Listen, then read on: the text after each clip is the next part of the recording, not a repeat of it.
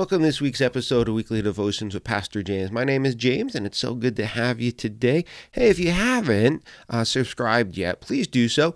Uh, it's a great encouragement to us. You can subscribe, uh, hit the like button on this podcast. If you'd share it with your friends and your family, uh, that would be absolutely a blessing to us. And you could go over to guardingthewell.com as well. Uh, that's our website, and a couple features over there for you. If you haven't checked it out yet, you could connect with us send us an email with any questions or feedback or anything along those lines. We'd love to hear from you. You could check out the podcast over there, the bookstore, uh, two books that I've written. You could uh, check those out, purchase them there. And we also have a blog over there that you could uh, read. We post a blog every week, every Wednesday, uh, just like with our episodes. And so you can connect with us over there and uh, would love to hear from you.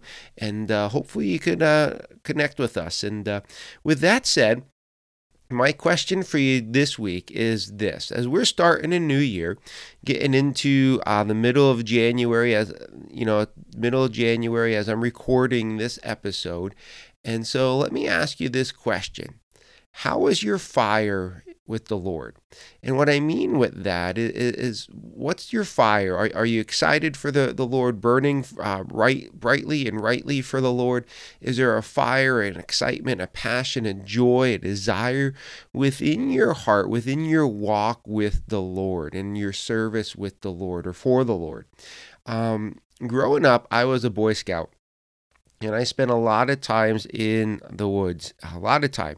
I wish I could get back to doing that, but uh, four kids and a lot of different responsibilities. I don't get out into the woods camping as much as I used to. And let's face it, I'm older. Um, I'm over 40. I'm not I have no desire to sleep on a cold ground with tree roots and rocks sticking into my back like I used to. Um, but when I was a Boy Scout, we learned a lot of different things. And one of the things we learned about was fire. I can remember the one time we were out camping, and one of the the leaders had, if you ever been camping in, in like a, a state forest or something along those lines, they usually have like those metal fire rings around the fire for the fire pit.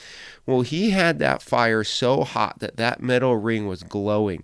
I still could vividly remember the, the picture in my head of him taking a stick and touching it to the outside of this metal ring. And as soon as the stick touched that ring, it lit on fire. That's how hot this thing was.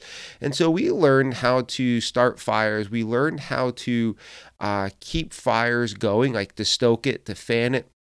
Because if you don't know, fire needs two main things a fuel source, so wood, coal, you know, something along those lines, but it also needs oxygen. Uh, a fire needs air so that it could you know, last and, and burn hotter and brighter and things along those lines. And so we learned how to tend a fire, stoke a fire, fan the fire if you would. And the other thing we learned how to do is to put a fire out because you have to put a fire out the right way.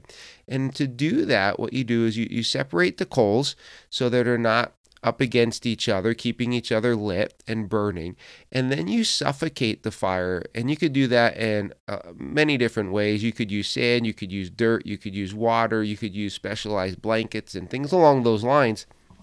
And so you, you, you, suffocate the fire. And I was thinking about that in light of something I read in 2 Timothy chapter 1. In 2 Timothy chapter 1, uh, Paul writes this to Timothy in verse 6. He says, For this reason I remind you to fan into flame the gift of God which is in you through the laying on of my hands. For God did not give us a spirit of timidity, but a spirit of power, of love, and of self discipline. And I read that, and my mind went back to, um, you know, thinking about a fire and keeping it going and, and putting it out and everything. And, and one of the things that popped up in my head and what I want to share with you right now is this as you and I uh, go through life, uh, what life does to us and the choices that you make in life, it's going to do one of two things with your walk and your service of Jesus. Life and the choices you make every day, it's either going to stoke your fire or suffocate your fire. It's either going to stoke your walk with the Lord or suffocate your walk with the Lord. And that is something that we really need to think about. And so when I ask you how your fire is, it's what I'm asking. Is your fire, your walk with the Lord, being stoked? Is it being built up? Is it getting fanned? Is it getting healthier and stronger and brighter? Or is your walk with the Lord being suffocated by life and the things of life? Paul is talking to Timothy here, and you know, they, they had a great relationship. Paul actually calls Timothy his dear son. Uh, they had that type of, of, relationship. And we could get into that in another uh, podcast. But one of the th- things that Paul does in not just Second Timothy, but First Timothy is, is he reminds Timothy to be bold he keeps telling Timothy, be bold, stand firm, be strong. Don't let anybody look down on you because of your your age. And and it, it, it's just one of the things Paul keeps telling Timothy. And as I thought about that, I'm like, well, why would you need to tell someone to be bold? Well, you would need to tell somebody to be bold or strong or firm if they weren't doing those things. And I honestly think that Timothy was struggling. I think Timothy was struggling in his life. He was a, he was a young guy. A lot of people put him around 25, 30 years of age. And so I think Timothy was struggling. And because of that, Paul is encouraging him, reminding him to fan into flame the gift that God has given to him. And I think Paul is telling Timothy, like, okay, Timothy, it's time for you to stoke the fire with your walk with the Lord, to strengthen it. Like, let's build this fire, this, this your desire, your passion for the Lord. Let's build that up. Let's stoke it like you would do with a fire. But I think Timothy was struggling in life, and I think he was struggling in two areas, and maybe this can relate to you. And we'll come back to this this idea in a, in a moment. But I think Timothy was struggling in two areas. I think Timothy was struggling personally and professionally. And what I mean by that is this I think Timothy might have been struggling personally. And since Timothy was a young guy, um, I think this may have played a role in his life. Timothy had been away from home for a couple years. He, he's in Ephesus when uh, Paul writes this letter to him. He's pastoring the church, which we'll come back to in a, in a moment. But he's been away from home for a while. Maybe that weighed on him. Maybe as a son, he felt he needed to be home to take care of his mom if she was still alive. Or maybe Timothy felt the weight of not being married. Um, you know, in the Jewish culture, you, are to be married. Maybe he is feeling the weight, maybe the, the loneliness of not being married, or perhaps Timothy felt the weight of being married and working on his marriage. If you're married or single, maybe you could relate to that, like not being married, or if you are married, just the work that goes into into your marriage. We also know from First Timothy chapter uh, First Timothy that uh, he struggled with stomach issues if you've ever had, um, maybe you're a person that worries a lot. If you, if you are, you know that stomach issues come from that. Maybe that's maybe Timothy worried a lot. He's maybe that was just his uh, personality, or maybe he just had a chronic health issue with his stomach. Do you have a chronic health issue? And I know a lot of people have chronic health issues, and when you have a chronic health issue, it weighs on you. It's like, Lord, can't you heal me? Why won't you heal me? And it, you, you just get tired of the daily battle with that health issue. And maybe that was weighing on Timothy. There's a good chance that Timothy felt alone, right? If people are looking down on him because of his age, maybe he's not married, he's in a different city, maybe he's lonely. And I'll let you in on a secret being a pastor is a very lonely job, and people don't realize that. It's actually a very, very lonely job. And so you have all these things thrown in the mix personally that Timothy, I think, is struggling with. But I think there's one more thing that he is struggling with personally. When Paul is writing this letter to Timothy, Second Timothy, Paul is actually sitting in jail and he's on death row. And everybody knows it. Paul knows it, Timothy knows it.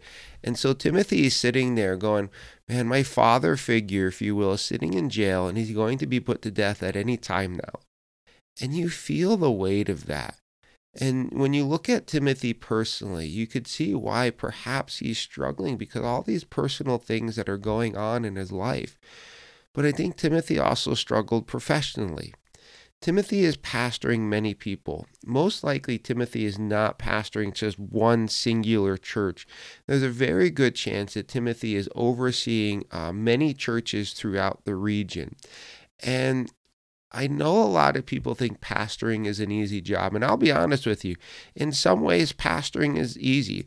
There's a lot of jobs that I've had in my life that are more physically demanding than pastoring a, a church. But I haven't had a job that is more mentally, emotionally, and spiritually uh, challenging and tiring than pastoring a church.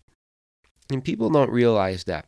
I'll give you an example. I started physical therapy uh, for my knees a couple weeks back. And one of the, my first class, my first lesson, if you would, is uh, I had a young lady. She's in, in her early 20s, I think, early mid 20s. Um, and uh, first time there, so she is asking questions, trying to get to know me. And she goes, So, what do you do? And as a pastor, you never know how to answer that question. It's not that you're ashamed because you're a pastor, it's if you say, Well, I'm a pastor, a lot of times it ends the conversation right then and there. And like, you, like walls are put up. And so I immediately thought, I'm just going to, I'm going to go with it. And I go, I'm a pastor. And she looked at me and in a nice way, she goes, Well, what do you do then? She wasn't, you know, trying to be joking or, you know, snarky or anything along those lines. She you could tell she was just trying to to learn. She's like, Well, what do you do during the week?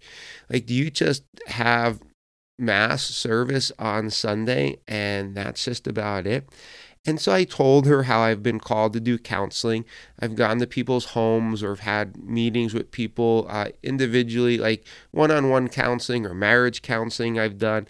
I told her how there's been times where I've been called out of my home at all hours of the day and night to uh, talk to people who are thinking about uh, suicide. There's been times where I've been called out of my house to go to hospitals because uh, people are passing away. Uh, there's been times where I've gone to homes and the deceased is still in the home. Um, and just meeting family and doing things like that. And uh, she goes, I didn't know pastors did things like that. And she goes, I just thought you like just did the service and that was it and there's a lot behind the scenes if you will. And so timothy on the professional level he he's sitting there he didn't and what he's getting from dozens of people is hey timothy what does jesus say about this? What am i supposed to do with my wife? What am i supposed to do with my husband? My kid's not listening to me. What do i do do about that?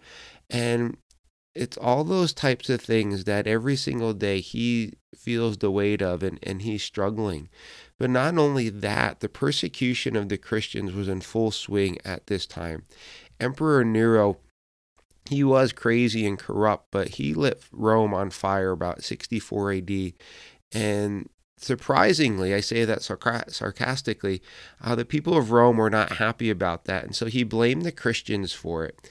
And when he did that, the persecution against the church, against the Christians, skyrocketed. And so imagine being a pastor of a church and you're trying to get people to love Jesus, to follow Jesus, to tell other people about Jesus. But at the same time, you have Christians being arrested, tied to poles, and lit on fire to be streetlights. Or you have Christians being arrested and stuffed into the carcass of a dead animal and have that skin sewed back together and then have them fed to lions and wild dogs for sport for the Christian to be eaten alive. How do you lead a church in that environment? How do you get people to put their faith and their trust in Jesus when there is a danger of being lit on fire or eaten alive? Like, there's a lot of pressure in that that we don't realize. And so you see why Timothy might be struggling. And you could see why Paul is writing to Timothy to strengthen him and tell him to be bold. And so let me ask you this How is your fire for the Lord? You see, life and the choices that you make in life, in light of life, is going to stoke this fire or suffocate it. Think about it inflation, sicknesses, death, all those things try to suffocate your walk with the Lord cause you to worry, cause you to doubt. Maybe marriage issues is suffocating your walk with the Lord. Maybe school issues are suffocating your walk with the Lord. Maybe your job and the work issues that you come across at, at work are trying to suffocate your, your job. Maybe the culture in which we live. You know, the culture in which we live, it pushes us to be so busy culture tells us that if you're not doing something every single minute of the day, you're not successful. And that goes for our kids as well. Uh, the kids have to be in everything. We have to run kids everywhere all the time. The kids have to be in 14 different things and doing homework at 9 o'clock at night. Can I be honest with you? I've been doing youth ministry just for just over 20 years now. Kids are tired. Teenagers are tired. It's too much for them. But that's the culture. Our culture uh, just because of life and everything that comes with it, trying to suffocate your walk with Jesus. It really and truly is. And so, what you and I need to do is we need to fan into flame this gift, this walk that we have with the Lord. And you see, when you fan a fire, what you're trying to do is you're trying to get the fire to grow. You're trying to get it to be stronger and brighter and hotter. And so you're giving it air, you're giving it a fuel source, you're feeding it so that fire would not grow out. And I want you to get this.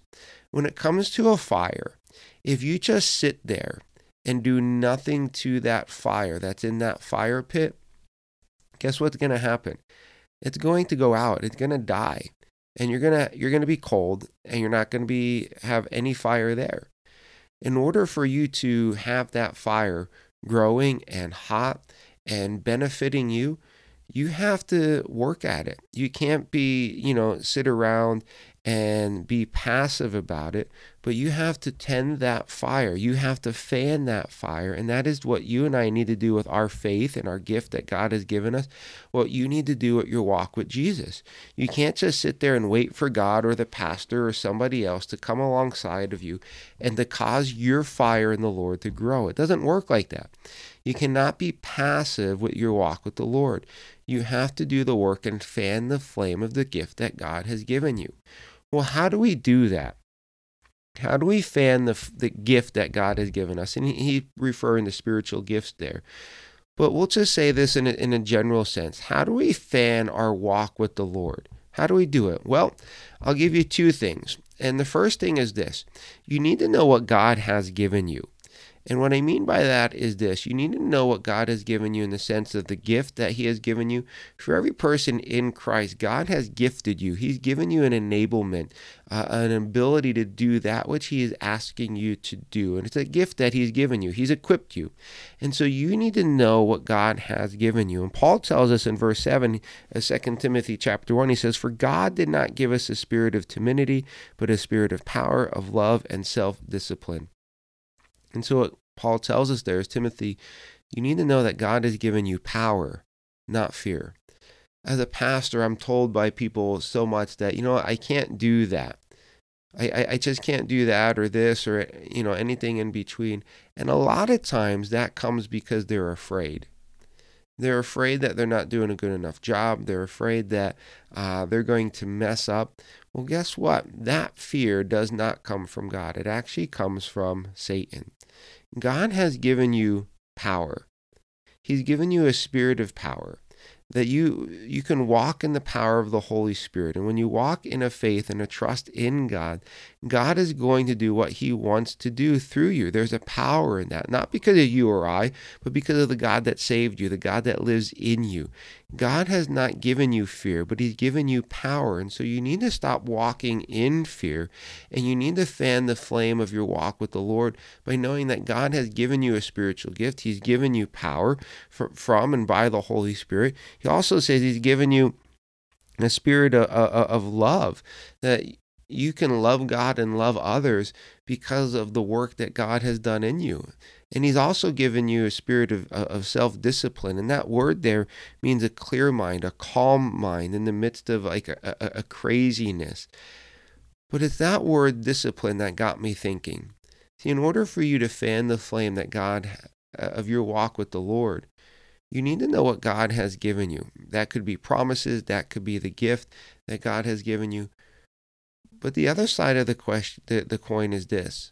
In order for you to fan the flame of what God has given you, you have to use it. You have to develop it. And for maybe for you, you need to start taking the next step in your walk with the Lord. Maybe it's daily reading, maybe it's daily prayer is the next step for you.